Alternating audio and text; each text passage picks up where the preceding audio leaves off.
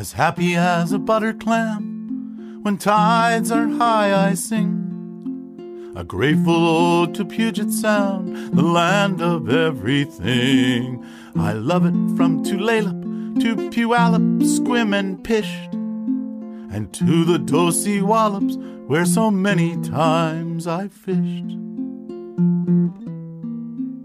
From Brinnon to the Boca from Lummi to La Push, and from the lordly Sol Duc to lovely Duckabush, from Samish to Sammamish, Suquamish to Quilcene. The climate is so friendly, it's a land that's evergreen. Hello, and welcome to the History of the Evergreen State podcast. I'm your host, Jon C., and thank you for listening to episode 9 The Pioneering Nylund Family of Old Ozette. I originally intended episode 9 to be about the Adams County seat of Ritzville, but after I looked over the script I had written previously, I didn't really like the flow of it, and I thought I could put more information on it, including in particular more information on the Volga Deutsch people, or Volga Germans as they were sometimes called back in those days. And I'm waiting to hear back from a few historians from the area as well as the museum, and I'm trying to find a couple long out, out of print books so I can hopefully beef it up with some more info on this unique group of people. So until then, that episode's going to be delayed. And in its place, I've decided to run this one on the Nylund family of Old Lake Ozette. Before I get into their story, though, uh, I'm recording this the Saturday before it comes out. I normally I try to record it a day before, a day or two before it comes out, but I'll be out of town. I'm gonna go down with my wife to Long Beach. We we got a hotel down there in Ilwaco, so I'm gonna check out a bunch of small museums down there, and of course go to Fort Canby, Fort Columbia, and Fort Stevens. Great stuff. Speaking of forts, I actually just got back from going to the opening, or the reopening, I should say, of the Puget Sound Coast Artillery Museum at Fort Worden. They had been closed since the pandemic started last year and they had yet to reopen. They did so today, and let me just say, it is fantastic. A few volunteers spent a lot of their personal time uh, touching up the interpretive displays and fixing the lights and doing all kinds of restoration. And it looks really good in there. If you've never been over there, it's in Port Townsend. I highly recommend it. It's definitely worth checking out, and Fort Worden as a whole is worth checking out. The hike up Artillery Hill is pretty sweet. Just at dawn, one calm May morning in 1895, a carved high prow Makah Native American canoe pushed off the beach at Neah Bay. Heavily loaded, the big dugout carried five white passengers Ander and Johanna Nylund and their three small daughters, Hulda, who was four years old, Inga, who was three, and little Annie at just 10 months old. Ander Victor Nylund, a stocky Finn, was born in 1854 in Helsinki. He was a ceramist by trade. He married Johanna Eriksson, a young Swedish girl. Seeking better opportunities in the New World, the Nylunds migrated to Seattle in the late 1880s. Several Scandinavian families had already settled in the remote Lake Ozette region on the Olympic Peninsula in the newly formed state of Washington. And when Ander Nylund learned about the colony, he decided to acquire a 40 acre homestead there and took his family to join the group. The Nylunds left Seattle, traveling by steamer to Neah Bay, where they met some Makahs who agreed to transport them down the coast to Cape Alava in return for some gold pieces. From Cape Alava, they would have to walk the three miles into Lake Ozette.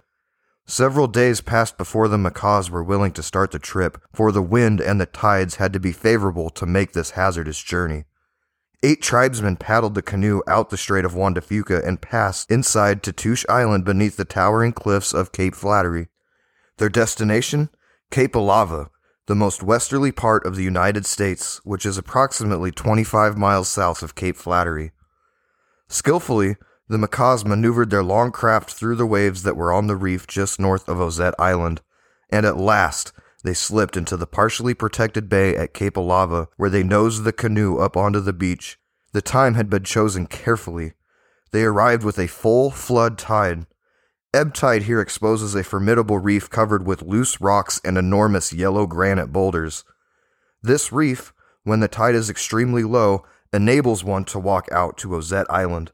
Although today few traces remain, an Ozette Native American village extended for nearly one quarter of a mile along a flat bench just above the narrow sandy beach. As the canoe carrying the Nylund family came ashore that day, Ozette tribesmen, who were friendly to the whites, crowded around in great excitement. Ander, assisted by the Makahs, unloaded his things from the canoe while Johanna opened her basket and spread out some food on a log. Before the family ate lunch in the warm May sunshine, the devout couple gave thanks for their safe arrival. The Nylunds bade the Makahs goodbye and prepared to start the long hike into Lake Ozette. Anders strapped onto his back a crate of chickens brought down from Neah Bay in the canoe. Then he knotted a wide wool scarf around his neck, making a sling in which he carried Annie. Johanna carried Inga, and Hulda walked as they slowly climbed up from Cape Alava on the old Native American trail. The path wound through a thick, virgin forest, but halfway to Lake Ozette, it emerged onto a natural clearing. Later, the clearing came to be known as Ahlstrom's Prairie. This old puncheon trail remains virtually unchanged today. Many times that afternoon, the Nylund stopped to allow the children to rest, but after three hours, they emerged from the forest at the north end of the lake. There, the Palmquists, who were expecting them, met the weary party and escorted them back to their farmhouse, where they served coffee, freshly baked bread, butter, and jam to Ander and Johanna, and milk and cookies to Inga and Hulda. Soon after the Nylunds arrived, the Ozettes presented Ander with a carved, high prow canoe. For years, he used this canoe to travel on the lake. It would be a long time before he acquired a power boat. Often the Ozettes paddled up the river and stopped by the Nylund farm, and frequently they held gatherings on Eagle Point near Erickson Bay. The 40 acre homestead tract that the Nylunds had acquired was one quarter of a mile north of Lake Ozette on the Ozette River. On this land, there was an abandoned three room house which served as a temporary home for the family until they built a larger one on higher ground. It turned out to be less than temporary because the family ended up living in the small house for nearly a decade. Ander worked hard to clear his land for garden space and then to earn much needed cash to purchase supplies for his family. He went to work at 10 cents an hour in a mine at Port Blakely. Sometimes he was away from home for months at a time. One spring, while Andrew was gone, the Ozette River was swollen by heavy rains and ran over its banks. To save their cows from drowning, Johanna herded them to higher backland. The chickens were brought up on the porch, and fortunately, the water stopped rising just as it reached the top step of the porch. Johanna Nylund was a courageous woman, but life was very hard. A son, born the first year they arrived at Ozette, died at birth and was buried unnamed near their home. A second boy, Alfred, would be born in 1898 then came Ida, and then another girl who died in infancy. By 1904, Ander was ready to start building the new house. Hulda was 13 years old, and she worked beside her father. They felled trees and chopped off the limbs with a broad axe. They chained the logs, and Hulda led Billy, their draft horse, as he dragged the logs one by one to the wide clearing. Hemlock and firs grew on their land, but for cedars, they usually had to go some distance from home. They needed the cedars to make siding for the house, as well as shakes for the roof of the house and barn, and also for the sides of the barn. The house, built on a foundation of thick cedar logs, slowly began to take shape. Firs were split lengthwise into wide boards, planed, and fastened down with wooden pegs for flooring. Heavy beams of hemlock were curved within adze and became the supports for the second floor. This was no crude structure, but a large house with six bedrooms. On the first floor was a big kitchen with a pantry, a parlor, and a bedroom. On the second floor were five bedrooms opening off a central hallway. The bare board walls were covered with newspapers, but over time they would be pasted over with flowered wallpaper. Outside was a balcony with an elaborate hand carved railing, which was made for Ander by his friend Ed Bow of Royal. Finally, after almost a year's work, the Nylunds' home was completed, and their friends gathered for a party to celebrate the occasion. Each family brought food for a festive feast. It was customary for a farmer, when he killed a cow or a hog, to share the meat with his neighbors. At first, the Nylunds served only fish and game. Anders stretched a net where the Ozette River flows from the lake, and when he lifted it out, heavy with fish, the water would be black with their wriggling forms. Much of the fish would be eaten fresh, but the rest would either be smoked or salted down in barrels. In the forest, Ander found deer, wild game, and upland birds. On Lake Ozette, he found ducks and geese. Lake Ozette is the most westerly lake of any size in the continental United States. It is more than 10 miles long, irregular in shape, and has a number of bays. At the upper end is North Bay. On the east side are Deer Bay, Umbrella Bay, Swan Bay, and Boot Bay. Just south of Boot Bay is a jutting promontory called Preacher Point, and at the end of the lake is South Bay. On the west side is Allen Bay, where a post office was established in 1892. Above this place, the old cemetery would be started in 1904. Farther to the north is Erickson Bay, then Schaefer and Eagle Points and Bloom Bay. At the upper end of the lake, two old trails lead out to the ocean. The south trail goes to Sandy Point, and the other to Cape Alava. Each is three miles long and if one wishes to make the triangle, they may walk along the beach for approximately three miles. It is on this stretch that one passes by some interesting petroglyphs at Wedding Rocks, which are also known as Whispering Rocks. Among the homesteaders who lived around Lake Ozette were the Palmquists, the Borseths, Ericksons, Jersteds, Allens, two families of Petersons, four families of Westons, two families of Jacobsons, Petersons, two families of Olsons, Christensens, but they are not related to me, Samuelsons, Wishmeyers, and Tivoli Nelson. K.O. Erickson operated a store where the Olympic National Park now operates a campground. Once a week, mail was carried on horseback from Clallam Bay to Royal, which is about 10 miles from the lake. From there, it was either taken on foot or by horseback to Lake Ozette, where it was transported by trail or water to Swan Bay, and by boat across the water to the Peterson post office. Ander and some of the others subscribed to a Swedish newspaper in Seattle. This was their only contact with the outside world. Just to put this into perspective, five days elapsed after McKinley was assassinated before that news reached the isolated community at Lake Ozette. Allen, who ran the Swan post office, was a jolly person with a bushy white beard, and the Nylund children thought that he looked just like Santa Claus. After Allen's death by drowning, Ander Nylund carried the mail for nearly a year. One December day while he was making a delivery, a sudden storm turned the weather bad and he did not return at the usual time. Johanna was worried about her husband's safety, but she tried not to alarm the children. She asked Hulda to take the lantern and walk the quarter mile trail through the dark woods to meet her father. Twice Hulda started out, but each time the wind blew out the lantern and she returned to the house in tears. Johanna instructed her to mind the younger children and watch the batch of bread that was baking in the oven, and then she went along the path to the north end of the lake. The wind was stronger than she had realized. Trees were toppling, and at Coal Creek, two of them narrowly missed her. To her relief, Ander was there waiting. He had barely managed to keep his boat afloat on the storm frothed waters north from Eagle Point. After that incident, the two post offices on the west side of the lake were discontinued, and one was established at Umbrella Bay with Henry Belden in charge. Educating the Ozette pioneer children presented quite a problem. Hulda's and Inga's first schooling began when they boarded with Mrs. Erickson for three months. This was the Erickson of Erickson Bay. A niece in that family was the teacher. For six month periods during the next two years, the Nylund girls attended school in the Borseth home. The following year, a Miss Kaywood conducted school in a house one and a half miles down the Ozette River, and daily the children walked the forest path.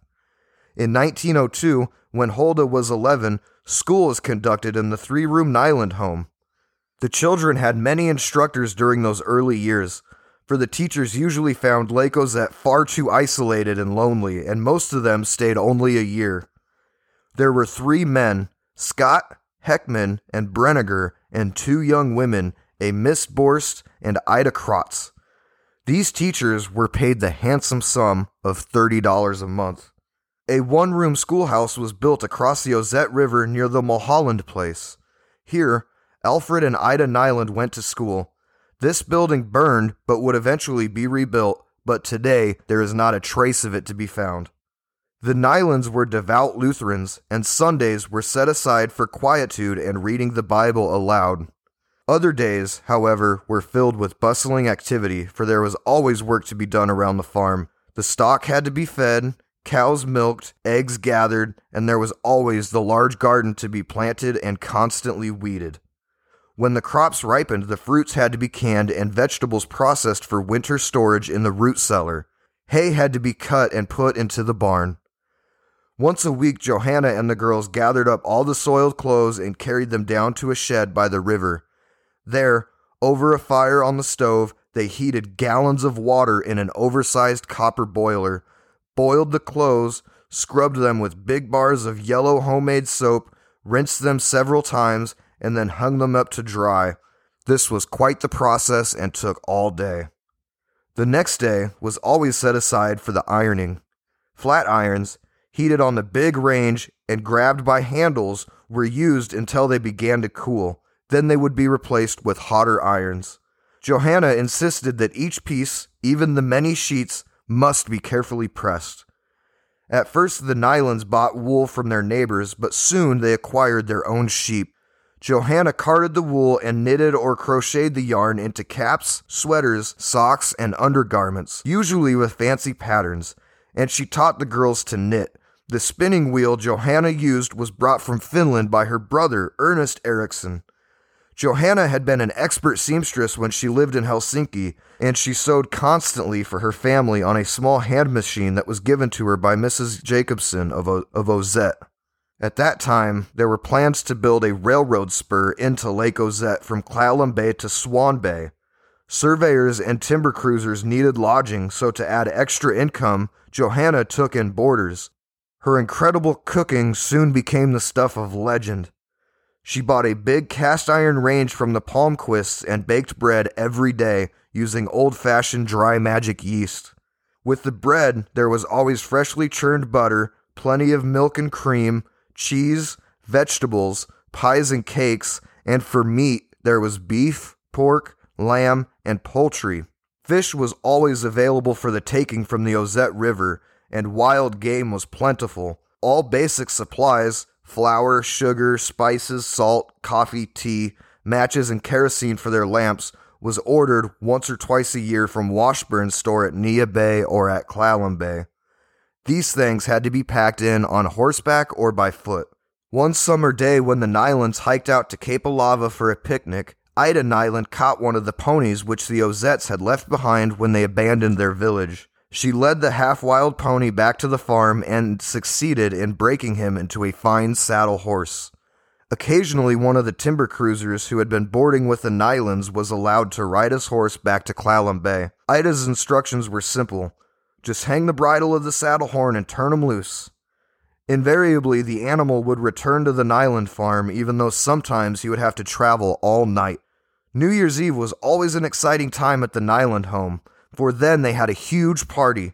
Their friends came from around the lake and from as far away as Royal, which is a pretty good sized journey from the upper Dungeness Royal Creek area. Furniture was moved out of the parlor, and 20 to 30 guests danced to rollicking Scandinavian tunes played by Lars K. Ahlstrom on his accordion, Schaefer on his violin, and Al Danielson on his mouth organ. Precisely at midnight, a big supper would be spread out, and the new year would be welcomed with zest. Since it was far too late for the guests to return home that night, the men slept on the hay in the barn while the women and children were put up in the house. When Hulda was 16 years old, Ida Krotz, who had been teaching at Ozette, asked her to live with the Krotz family in Puyallup for a year.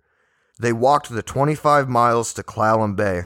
From there, they went to Seattle by boat and to Puyallup on a train, the first Hulda had ever seen in her life.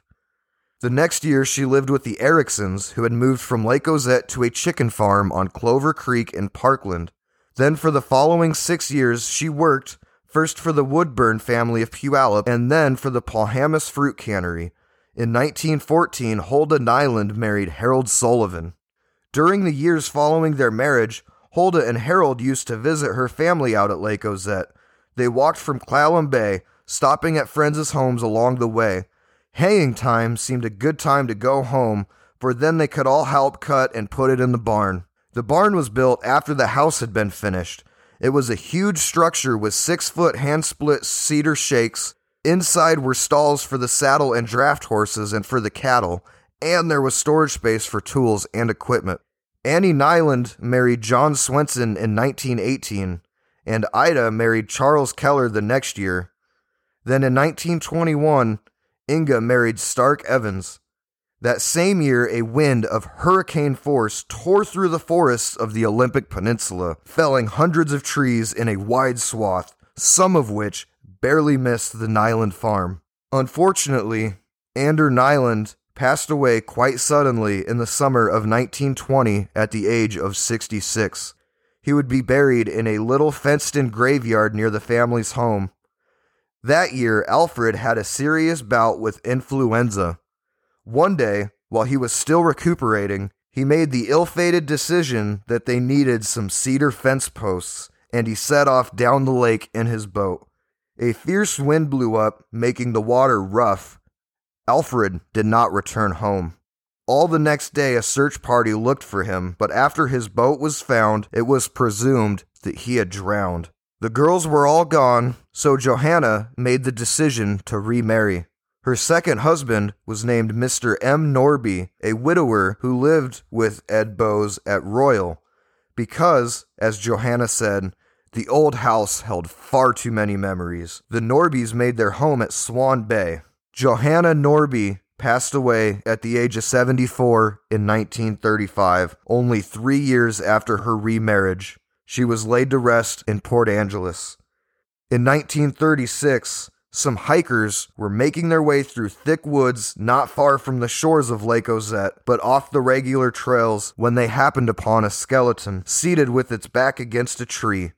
Identification of the skeleton as that of Alfred Nylund was certain because of the clothing, a watch, and a double cartridge matchbox which had belonged to his father, Ander Nylund. Only 25 cents was found in the wallet, and since it was believed that he had carried about $200 with him the day he failed to return home, a thorough investigation was launched by the Clallam County Sheriff. But the manner of Alfred Nylund's death remains a mystery to this day. He was buried beside his father in the little family graveyard. Gradually, all the Lake Ozette pioneers except Henry Borseth moved away. It is quite difficult now to realize that at one point in time, nearly 200 people lived in this remote region of the Evergreen State's Olympic Peninsula. The Nylund home was left vacant after Johanna married Norby. During the ensuing years, it would be occupied by timber cruisers. During the Second World War, some United States Marines were billeted there. Their trained dogs, numbering about 30, were used to help guard the coastal area. Kennels for these animals were put up near the Ozette River Bridge close to the lake. After the war ended, the Olympic National Park took over this coastal strip between Cape Alava and the Queets River, and included in this land was the old Nylund homestead. Today, vast Lake Ozette is known mostly for its natural beauty and solitude. Ozette Lake remains the largest unaltered lake in the Evergreen State. The forest has reclaimed almost all the homestead sites, the forest has reclaimed almost all of the homestead sites. This once vibrant Scandinavian community, hacked from the dense forest surrounding Lake Ozette over a hundred years ago, has now been reclaimed by the nature the homesteaders fought so mightily to contain. Their experience today can be felt when you hike the Cape Alava Trail. This trail starts at Ozette Lake and ends at Cape Alava and allows you to walk in the historical footprints of two distinct groups of peoples the Makahs, who once had a large fishing village near the Cape, and the Scandinavian homesteaders that came beginning in the 1890s. Today, where these communities once thrived, there are only whispering forests and crashing waves. The Nylund family home and barn are long gone, but the family plot is somewhat easy to imagine. The land this family once called home is located behind the Lake Ozette Ranger Station. You might have noticed that I did not talk a whole lot about the Makahs and their role in the area around Lake Ozette and Cape Alava, and that is because I am currently researching and putting together an episode on that very subject. I didn't want to mash the two sides together in a hodgepodge episode, and the Makah certainly deserve their own episode without the impingement of Scandinavians and other groups of people at the end of the 19th century. Shoot, this area is home to the Pompeii of the West, discovered in the 1970s, which in and of itself could be an entire episode. So look for that probably sometime early next year. If you're enjoying the show, please leave a review.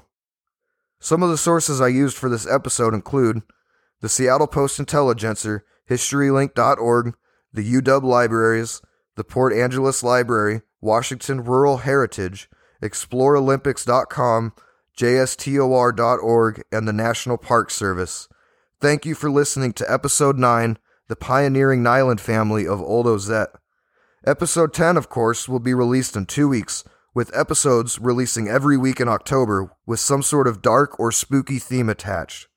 A special thanks goes out to Al Hirsch for providing the music for the podcast.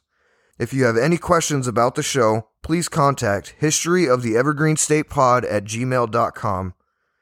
If you haven't yet subscribed, please do so you can be notified when new episodes drop.